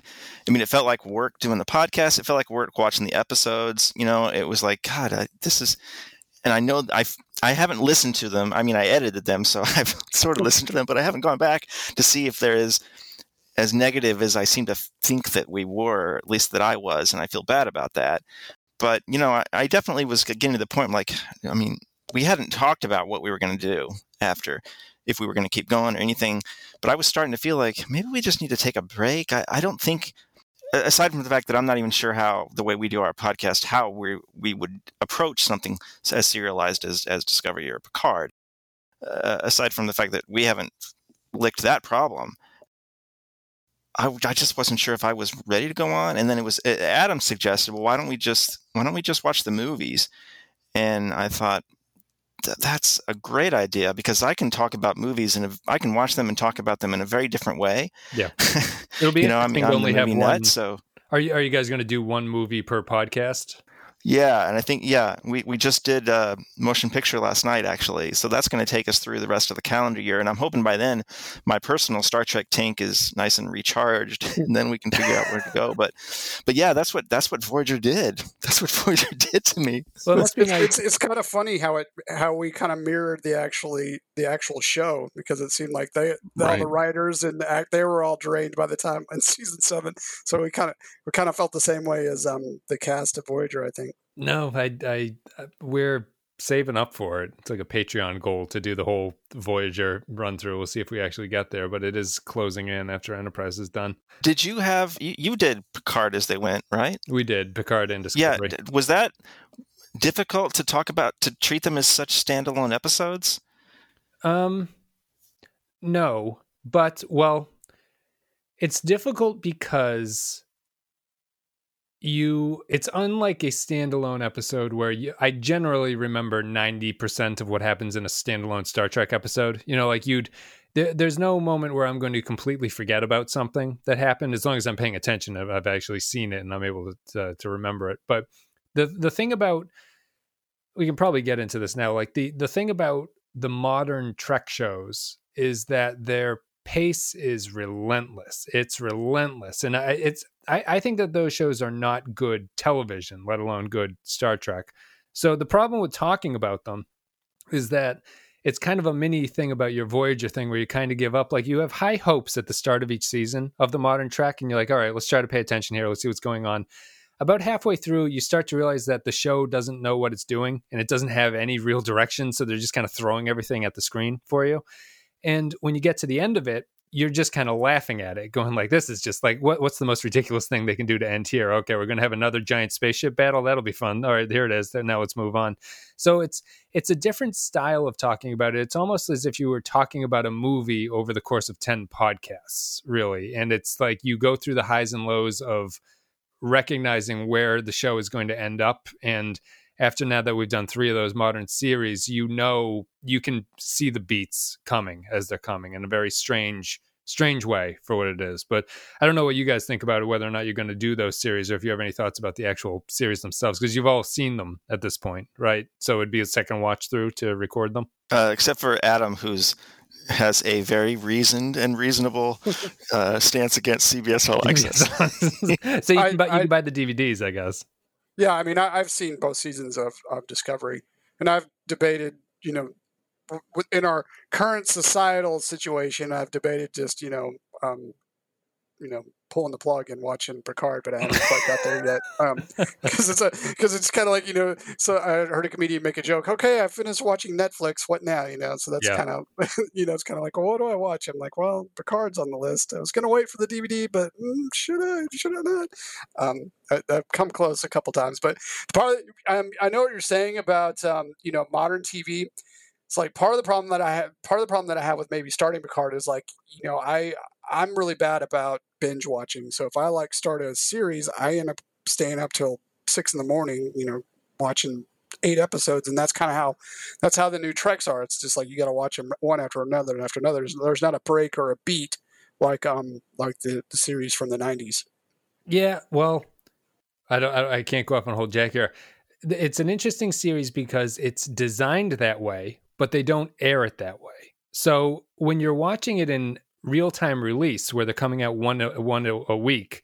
See, I'm not. See, real, real quick, I didn't watch them that way. So that's that's. I've told Brian and um, Steve this. It's like it's a different experience watching them all at once for the first time. It's, yes. it's actually kind of cool because it's that's kind of how you, what you're saying. That's how they were meant to be shown. It was supposed to be. It's like a Netflix series. You know, you don't. It's not week to week. You just you binge watch. You watch four episodes until you start falling asleep, and then so I really enjoyed watching them that way in their first run. I don't know if I would actually like going week to week with the new series. Yeah, and well, and I'll throw it to either Brian or Steve, whoever wants to answer this, I, because you both have seen it. I'm assuming, but I wonder if what Adam's saying about the binge watchability of it is because the binging shows like that hides their flaws. I think because if you if you let that kind of serialized storytelling which is not negative, but the, the, serialized storytelling that those modern Trek shows do, when you binge it, the flaws and the problems that you have one episode ago get washed away by all the new information that hits you. So you don't have time to really sit there and recognize where the flaws are in it. When when you're coming at it one hour a week, you can really marinate in the the flaws of what's going on there about how like plots just are picked up and dropped on the, the, the on a whim basically. It's like if you have if a character has to get to, from point a to point b we're just going to awkwardly have that character go from point a to point b. There's no reason for him to do that. It's a lot of that kind of stuff and i think the binge watching negates that but i don't know if what you guys think about it I, well, I think I think first of all, I think we, we probably have different opinions on on Picard, for example. I won't get into details on it because Adam hasn't watched it yet. But sure. uh, I overall I overall liked it. I don't think it's like the best thing on the planet ever, you know. And then it's got its high points and low points, but I overall liked it. Um, Discovery uh, season two is way much better than the first season. I think most people think that, but um, I, I, think it's hard. I think it's one of these things that could take a little bit of time to have it all set in before we can make an opinion, um, because it's it's in the grand scheme of things, it's so new. I mean, it, it's really as different from episodic Trek in the 80s and 90s as watching going to a movie was for that. You know, like if you imagine um, someone going to see the first Star Trek movie or the other Trek movies and they were an avid uh, Trek fan in the 60s or something, and it's like, well, this isn't Trek. Well, of course it's not Trek because it's a different it's a different form of media. It's got to come across in a different way and have different things. Now, I do think having said that, uh, Star Trek is inherently a television show. It's a television medium. It, it un, you know, when people compare Trek and Star Wars, it's it's ludicrous, kind of for for any variety of reasons because they're so incredibly different. Um, but Star Wars is inherently a movie thing. Trek is inherently a TV show thing. But there are good Star Trek movies. I think there might be some time we have to take to adapt to a different thing entirely that's neither episodic television nor a movie when in these shows. And i think i think there might it might take time for some of that to sink in. And like i said i, I you know I, I, know i have a different view on picard season one than you do. Um, you can stick to discovery because i have the same adam's seen discovery right? So we can, yes. we can kind of stick to that. Yeah i mean my, right. my my counter to your point and you can go off of it would just be people have done serialized television well before. You know, it's mm-hmm. not it's not like the show is trying to do something that I've never seen before on TV. Sure. It's I think it's just doing a very I, I think it's aping I think it's trying to ape a new style that the series actually isn't very supportive of because mm. it's a it's a fran- it's a episodic television based thing, television in the sense of the 90s. I'm just I like I love all the HBO serialized dramas. I love Mad Men and stuff like that. If I could have my druthers, I would have the new Star Trek mimic Mad Men and how it tells its stories, which is a serialized story that's kind of standalone tales in each thing. Mm-hmm. Um, I just think that they're they don't Discovery is the same thing. I think that they are just it's a binge model that I don't think really suits the material all that well. I think what supports that the most are the couple of episodes that I enjoyed the most was it Discovery season one? The magic make the sanest man go mad. Yeah, right. And episode, that was yeah. the that was the most standalone, or even Picard. You know that, and it wasn't just for the nostalgia. I liked the episode with, you know, the Riker, um, Troi. That's not a spoiler, is it? Yep. I, yeah, I yeah. liked that episode a lot. You know, and I can I can remember it and talk about it better than probably just about any of the other episodes, except maybe the last one and and so that that's like uh, that's supporting this idea that there's something more to not just making it standalone, but it's still it's still inside inside the serialized story. It's just more modern. You know, I, I got to say, I was I was more excited when they announced Strange New Worlds than any of the other announcements because it, aside from the fact that uh, that, that stuff looks beautiful, I love the way uh, Pike, you know, and I I think Anson Mount is the best Pike, and that's saying something because we've yeah. had some good ones. We love their uniforms. I just love those. I, their uniforms yeah, are awesome. Nice. Yeah. They're so great. I was really excited about this, and then uh, Kiva Goldsman said it was going to be a little bit more standalone, a little bit more like the older Treks. But I'm no, I'm sure, I'm certain that it's it's not going to be complete bottles. I mean, it's still going to be a more modern standalone, which just still fits inside of some kind of serialization. Yeah, so Wes, um, you know, kind of the, the big difference that I, you know, you mentioned Mad Men and some of the HBO series. You know, you can mention Game of Thrones. That Breaking you know, Bad might be my favorite. Yeah, you know, Breaking Bad. But I yeah. mean, I think maybe kind of probably what what I've kind of noticed about Discovery that it's kind of missing, and I and I hate to say this because it's still in its run, so they might be able to steer the ship correctly. They're not they're not so much character driven. It's more like what you were saying. It's more action and plot driven. Yeah. And that's kind of the difference between the series that went on in the 90s and the 60s, where the characters are what drove the story, not the story driving the characters. And I think that's the biggest difference. Now, um, like I said, I don't, I don't know where they're going to go with Discovery or, or Picard, so they might get there. So it's kind of hard for me to to be really down on them just yet um, because you know they haven't completed their you know their story um, arc. But that's what I have noticed. It's it's plot driven. It's not character driven in these new series. I can't say for sure about Picard, but that's what I've noticed about Discovery. Yeah, no, it definitely is. It's a um, it is it, it, the way you said it is perfect. It's just the story drives the characters of those shows around, as opposed to the other way uh, around things. They have hints where that's not the case, but it kind of peters out because it, it tends to go towards a very um, impressive ending, which can't really be supported by character work at that point. In a way that you know, original series, next gen, uh, these shows did it because that's all they could do. You know, is two guys sitting in a room talking, and then cut to the same single model shot of the Enterprise in the same spot. Change the color. you know, that that was what they had to do, right? But they were forced to make these shows about characters, and you know, that's what we love. So let's step it let's step it back a little bit. I don't know if how how well you guys remember Enterprise because you did it a long time ago, but do you feel that Enterprise was Enterprise held back because it didn't embrace more modern storytelling? until later in its run they attempted to. Well, I think Brian can speak to this because you know, like once they, you know, the idea. I think the idea of Enterprise was to do something very different, and then that changed very quickly. And I, I know Brian knows more about this subject than I do, and I think that's kind of where the show got lost. Yeah, well, you know, if Voyager, it was a choice they made to almost overnight get rid of this whole drama with the Maquis on the ship. You know, Enterprise, maybe that choice was forced on them we're going to have this, you know, I mean, I don't know how true it is. Braga's talked about.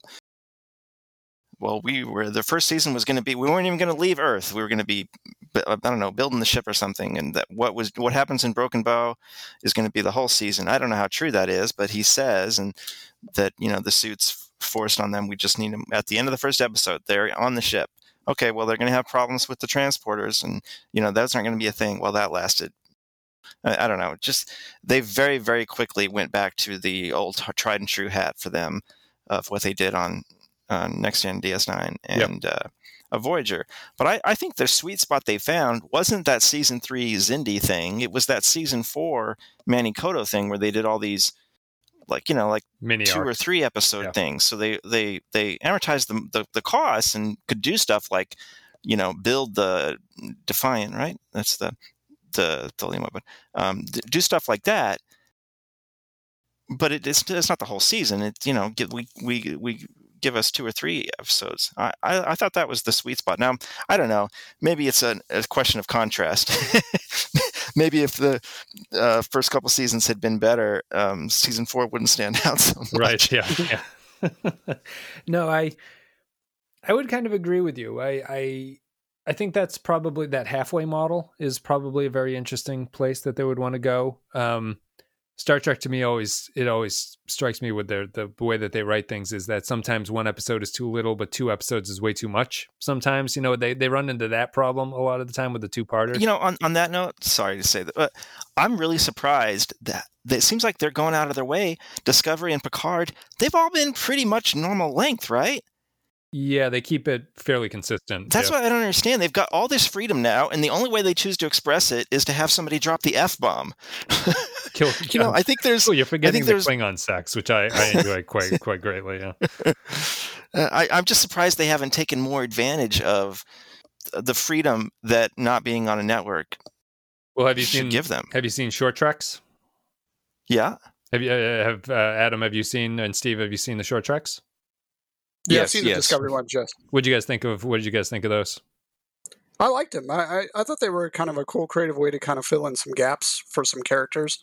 Um, but yeah, for sure, you know, you kind of got some insight on the characters, and that's kind of that kind of what you were mentioning. That actually kind of slowed it down for me a little bit. I'm like, oh, okay, you know, here's what's going on with this character, or here's what's going on with this character, that for whatever reason they weren't able to do in the in the season, they were able to slow it down in these little shorts.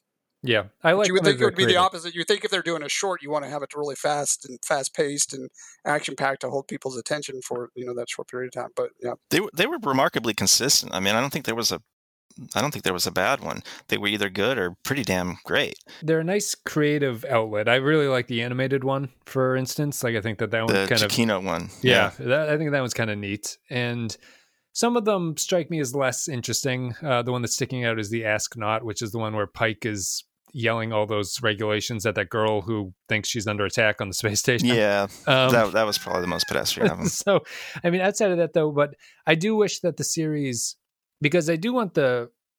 My complaint about discovering Picard is not that the franchise is changing, because I do want the franchise to change, because I think it has to. We can't. The worst case scenario for Strange New Worlds is if it comes out and it's 90s Trek all over again, because then I, I don't agree, know. yeah, I don't know what we're doing. That's not what we want. I don't know what we're doing at that point. Like we've we've done this we've done this before. By the time we're in Enterprise, we're already repeating stories we've seen four times at this point. So I don't think we need to do that exactly the same thing again. But something different, but good. Is, I, like I just I just wish that they would slow down a little bit, um, and that's really my main takeaway uh, from that kind of stuff. Hey, um, um what I was going to ask, did you um, I know I don't think these are the two. Did you watch the Orville? I yes, we do. I have not seen all the Orville. I've seen some of the Orville. I remember. So I was watching Orville the, the same time that season one of Discovery came out, and I, I, I felt like that was more of a Star Trek show than than Discovery was. It was kind of weird. Um, it is. It, of- he pulled he pulled all the Star Trek producers over basically, Yeah. so it is kind of Star Trek. even I- cast. yeah, he cast too with um, uh, Penny Johnson. Is that her name? The uh, Yeah. yeah, yeah. It's my problem with the Orville is that it's so it draws like moths to the flame. These not Star Trek people who just like hate the the modern series to such an extent that they're just like, well, the Orville is Star Trek. I'm gonna I'm gonna call it Star Trek from this point going forward and just like exist as this uh, this is the only thing that I want to watch. I, I don't mind the Orville like Seth MacFarlane, if he actually took over a Star Trek series and was had the branding of Star Trek, would actually probably uh, be a pretty entertaining series. I don't know if it would be good, but it would be something very uh, enjoyable about it at the same time. But at, at the the same time, you guys are getting into the movies.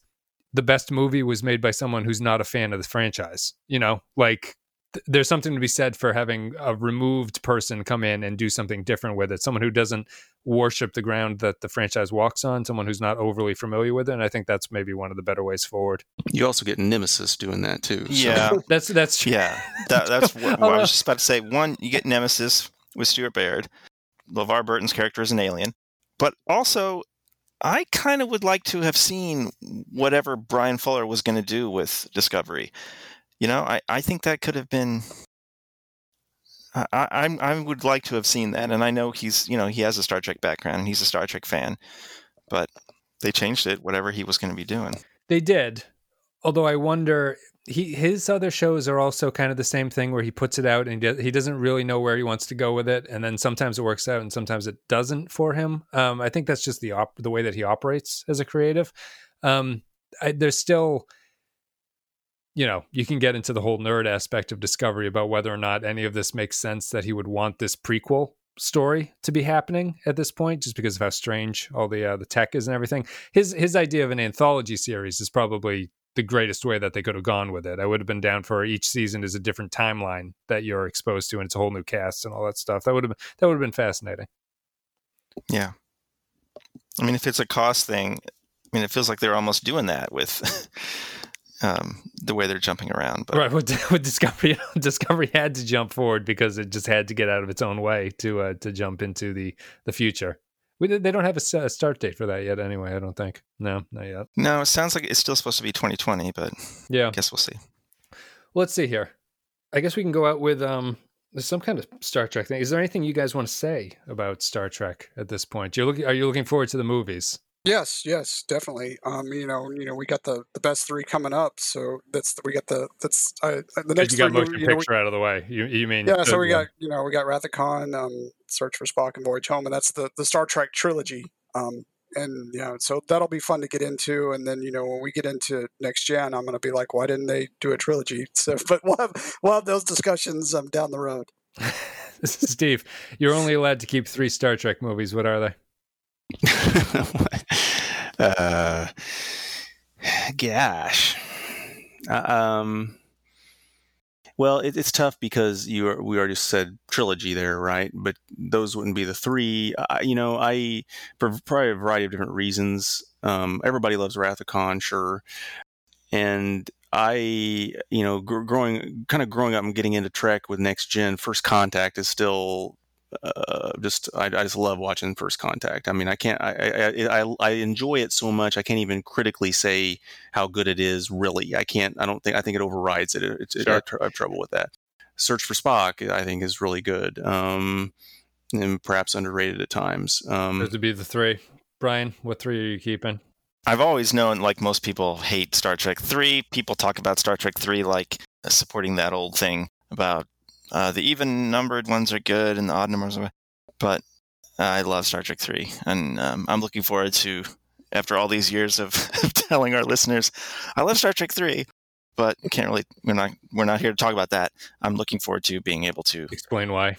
Explain why, yeah. But you know, we're knocking like we, we just made a joke about how crappy nemesis is and it's true but uh and i don't think it's spoilers to say the one sentence that, that oddly and shockingly you know picard we've talked about this already but uh, that picard made seems to have made nemesis a little bit better mm. oddly you know and it's kind of crazy that the movie that everybody trashes is the one that they used as a jumping off point for a lot of stuff so you know even the bad stuff, I guess is what I'm saying.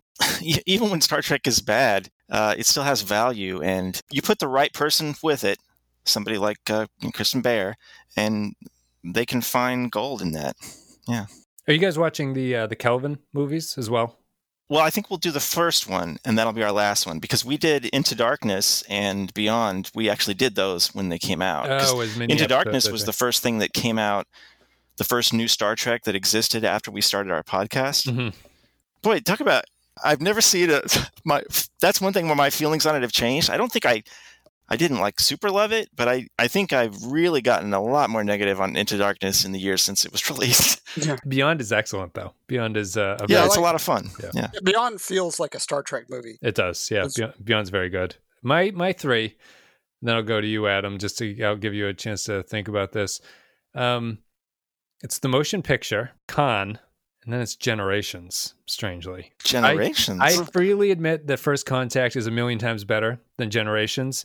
If I want to sit and watch a TNG cast in a movie, I want to watch Generations. I think for as as, uh, as average as that movie is, it's the you only just love one. the Enterprise D. I, I like the I like the awkward costuming. I like how like I like how ridiculous the whole thing is. Like the, the Nexus doesn't really make a whole lot of sense, but I'm really drawn into it for some reason. I'm I'm, I'm like with it. you, Wes. Yeah. I I have a very yeah. I'm very affectionate to Generations. I know it's not a. I wouldn't say it's not a bad movie, but I wouldn't say it's a it's a great movie. You know, it's it's it's a three. It, it's a three, but I I really enjoy it. I remember being 11 and it being the first movie that I walked out of the theater feeling disappointed by. I, I remember that distinctly, and which is strange because I should have been too young. But there was just something so um, almost low energy about it. But at the same time, now that I'm older, I like that low energy aspect of it. I think Generations is the best looking next gen movie by a mile. Oh wow! I don't think any of the other ones. The lighting is really good. Yeah, the yeah the sets, colors, um, just just gen- the composition, even uh, the way they use the frame. The, the Generations is the only good looking next gen movie. Oh, interesting. Bold, yeah, bold choice. Uh, that's why I like the motion picture too, just because I know it's I can Absolutely. I can I can admire it not being a very good movie, but I also admire how strange that movie is for a Star Trek movie. Um, so morose, so sad. Kirk is like suicidal in it. Everything is just so fascinating about that movie. Adam, what are your three? I'll go Khan, Wrath of Khan. We'll do Star Trek three, and one. Of, you know, I'll throw in six. Star Trek six. Oh wow, all original series. Yeah. Movie Kirk is your your Kirk. So I guess Adam's not going to be disagreeing with me. I'm always I, we, we almost always agree, but I think our most interesting discussions are when we have disagreed. Yeah, over the years, but no, it just doesn't happen yeah. very much. Yeah, so when, when we do talk about episode, um, um, the search for Spock. It'll it'll probably be an easy podcast for Stephen and I because Brian loves that. We love his yeah. He goes on his monologues, but I mean they're fun. So I mean so so um, he even warned us before Endgame. Um, you know, so so it'll be nice for three. It'll be a nice loving. Oh, you haven't. Li- I'm sure you haven't listened to my. I when I cut the, that podcast, I took out some. Little, I, I even called the writers some names. I took that out. I, took, I cut that out.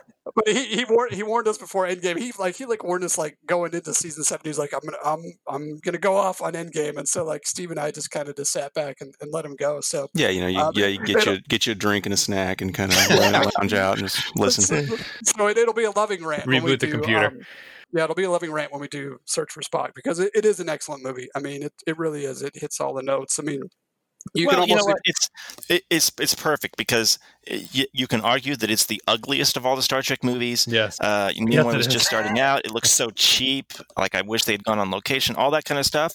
But if the thing that I love so much is are the characters and these fam and the family and being with these characters and believing in their love for each other and the family. This is exactly for this the same exact reason that I love Star Trek Three is the same. It's the same reason that I hate Endgame, right? And there's Yeah. a lot of high, there's there's probably more high drama in three maybe than even Khan. You know, it's just there's so much. You Klingon bastards! You've killed my son. Yeah, I mean, interpret. Yeah, I mean, it's Spoiler. It's, it's great. You, you you don't. I don't think you get any drop kicks in Wrath of Khan. You get a lot of drop kicks in uh in Search for Yeah. Spock. I think. Yeah. Yes, Yeah. Spock. Spock is um. I'm alone on the island. Spock is one of my least favorite of the movies. Actually, um, it's been a while since I've seen it, but I just remember really, really not enjoying that one. No, I, I get it. I mean, it, it, most people feel that way. Uh, if I recall correctly, it's probably the only Star Trek film that that's that was ever noted in the president's diaries. I think Reagan. We watched Star Trek three. It wasn't too good. You know, most people. You know what? Because it doesn't really have Spock in it.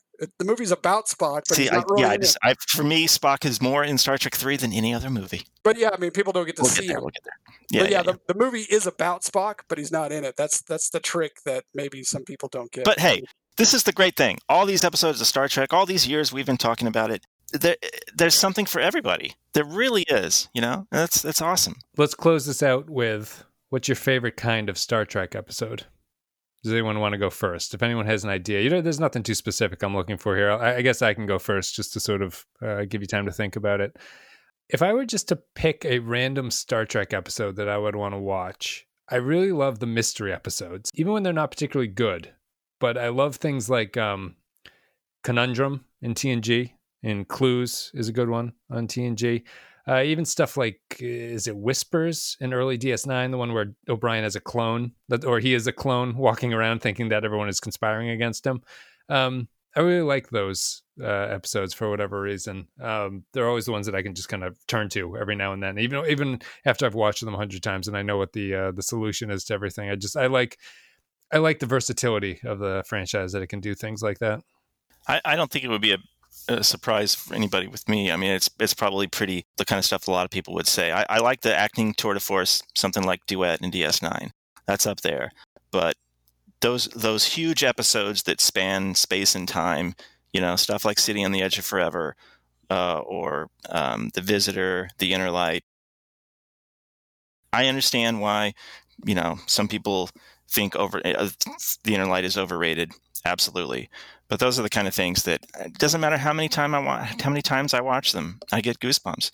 I, I've seen Star Trek two.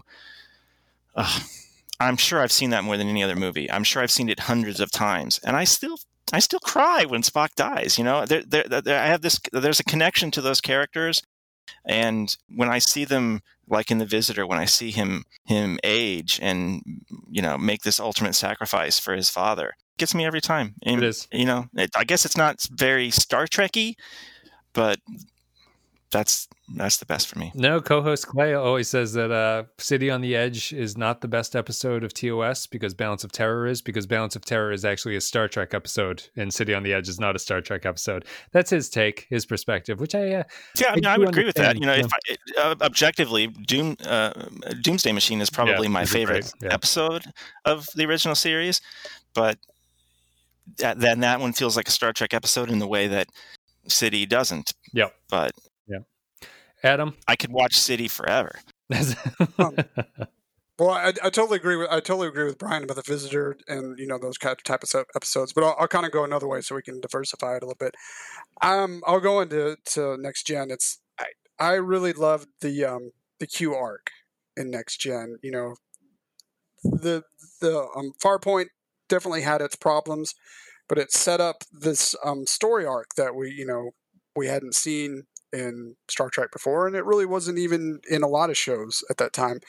And um, you know you have some great episodes with Q, and you know just the the how it made Picard grow, and you get to the final episode, and it's just it's about the the inner the inner journey, you know, the, the journey of the mind and the spirit as opposed to the, stars. And I really enjoyed those episodes, and um, you know, because I kind of feel like they kind of expand you into, you know, kind of opens up the box and it kind of expands you out into thinking differently. Hmm. Interesting. I, I I don't know if anyone's ever said the Q the Q uh, arc is like been their mo- their most favorite. It's it's fast. I mean, he's he's it's one of those weird things where the character annoys me to a point where I it knocks me away from like how vital he was to the series in a lot of ways. Like even um Q Who was like a, a fix for the series in a lot of ways, where it knocked Picard off of this, it knocked the entire cast of characters off of this lecturing aliens who they run into about why humanity is so great. Um, which was like very important for it, and it is obviously all due to Q. But uh, Steve, yours, your favorite kind of Star Trek episode? Well, I'm going to be boring and probably go along the lines of these kinds of episodes like Inner Light and Visitor, but I, I would say that the or City on the Edge of Forever. But the thing is, I, I don't think they would be half the quality if it wasn't for all the rest of it, because it, it's not. They're not just I mean, if you, if you try to tell that story with a whole bunch of strangers or something, you know, in some kind of just one off sci fi show, it wouldn't have nearly the impact, that the, the, fact that it's that kind of show with the characters we love. I mean, I think, I think Trek's impact, and we've alluded to this, has to do with characters and character development and these, these characters you come to, you know, really adore and care about, and you care about their relationship with each other. And when you have these very rare occasions where they tell a story in a way that hasn't been told before, in and that has universal truths and spans space and time and and ideally maybe digs into the psyche of one character and what motivates them it, it's huge but only because we care so much about those characters and it, and it makes it so much more meaningful. Yeah yeah. Oh uh, well that's the other thing about episodes like that you know I, I, duet's amazing but you could do two you could do duet on a, a, not a Star Trek or not a sci-fi show, but something like, you know, like The Visitor or City. You know, you, those can only happen on Star yeah. Trek. The this, yeah, the uh, the sci-fi angle, the most the most Star Trekiest. I always say the Darmok is the most Star Trekiest Star Trek episode. It's like if pretty much if someone was like, "What is Star Trek about?" I think I'd show them Darmok uh, to be that mm-hmm. way. Um, yeah, I guess that's it.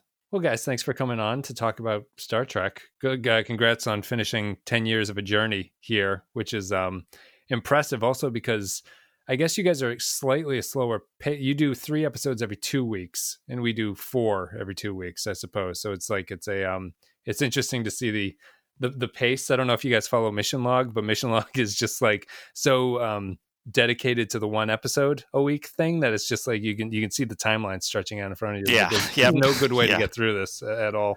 Um, we started off with four. Oh, did we, you? We did DS. We did four for DS nine, and then that was just too much work. Yeah, that's so then we switched to three episodes every two weeks, and and uh, if we keep going after the movies, you know, if we were to address DS Discovery or Picard, we might even even slow down more. I'm not sure.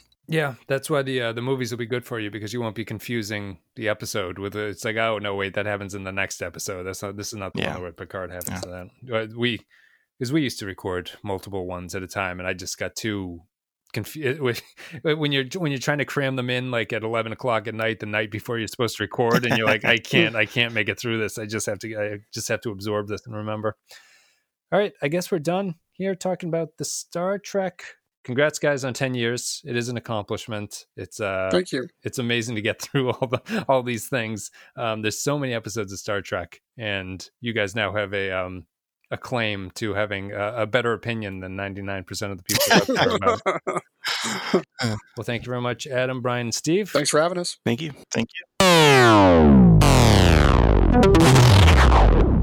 all right. So that was the interview from the Pensky podcast. Again, you can find Wes, his podcast at thepenskypodcast.com. That was fun. You guys remember when we did that? Nope. Vaguely. Vaguely. Okay. Uh, well, it was great. And uh, we really appreciate Wes having us on and hope you guys enjoyed it.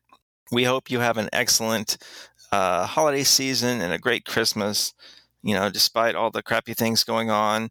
as I keep reminding uh, friends and family, it feels like we are closer to the end of this thing than we are to the beginning, which is good. There's a light at the end of that tunnel. I'm sure we're going to be running into each other at Disneyland soon. We are going to be back in a month to start talking about Discovery. We're going to change our format just a little bit. We're just going to talk about two episodes in each podcast. And then I'm just going to have one question, one uh, six degrees question at the end of each podcast.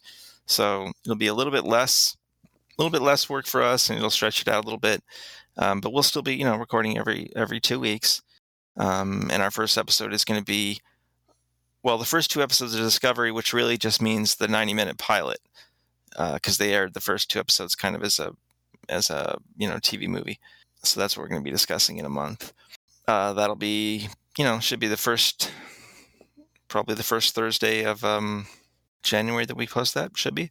Have a safe and happy holiday season, and um, yeah, we'll see you on the flip side in 21. Woohoo!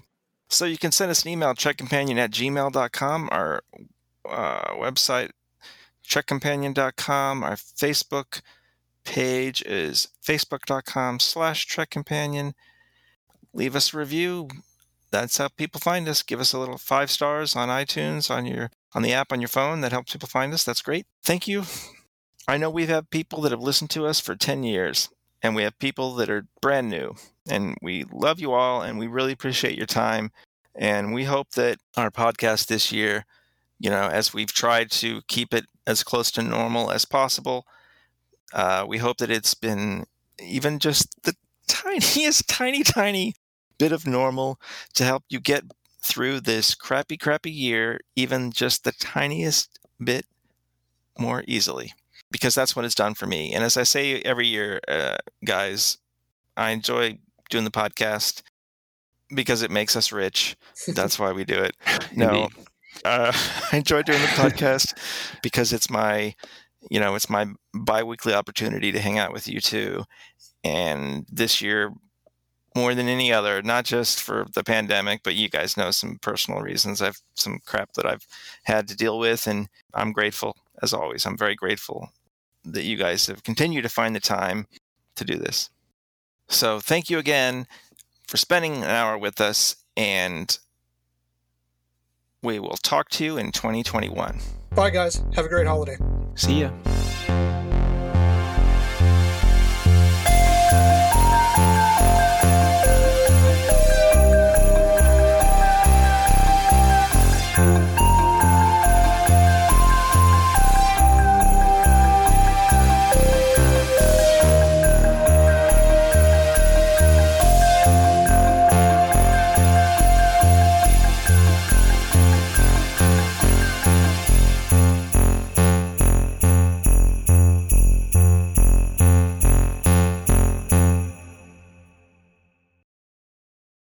Stefan and past it.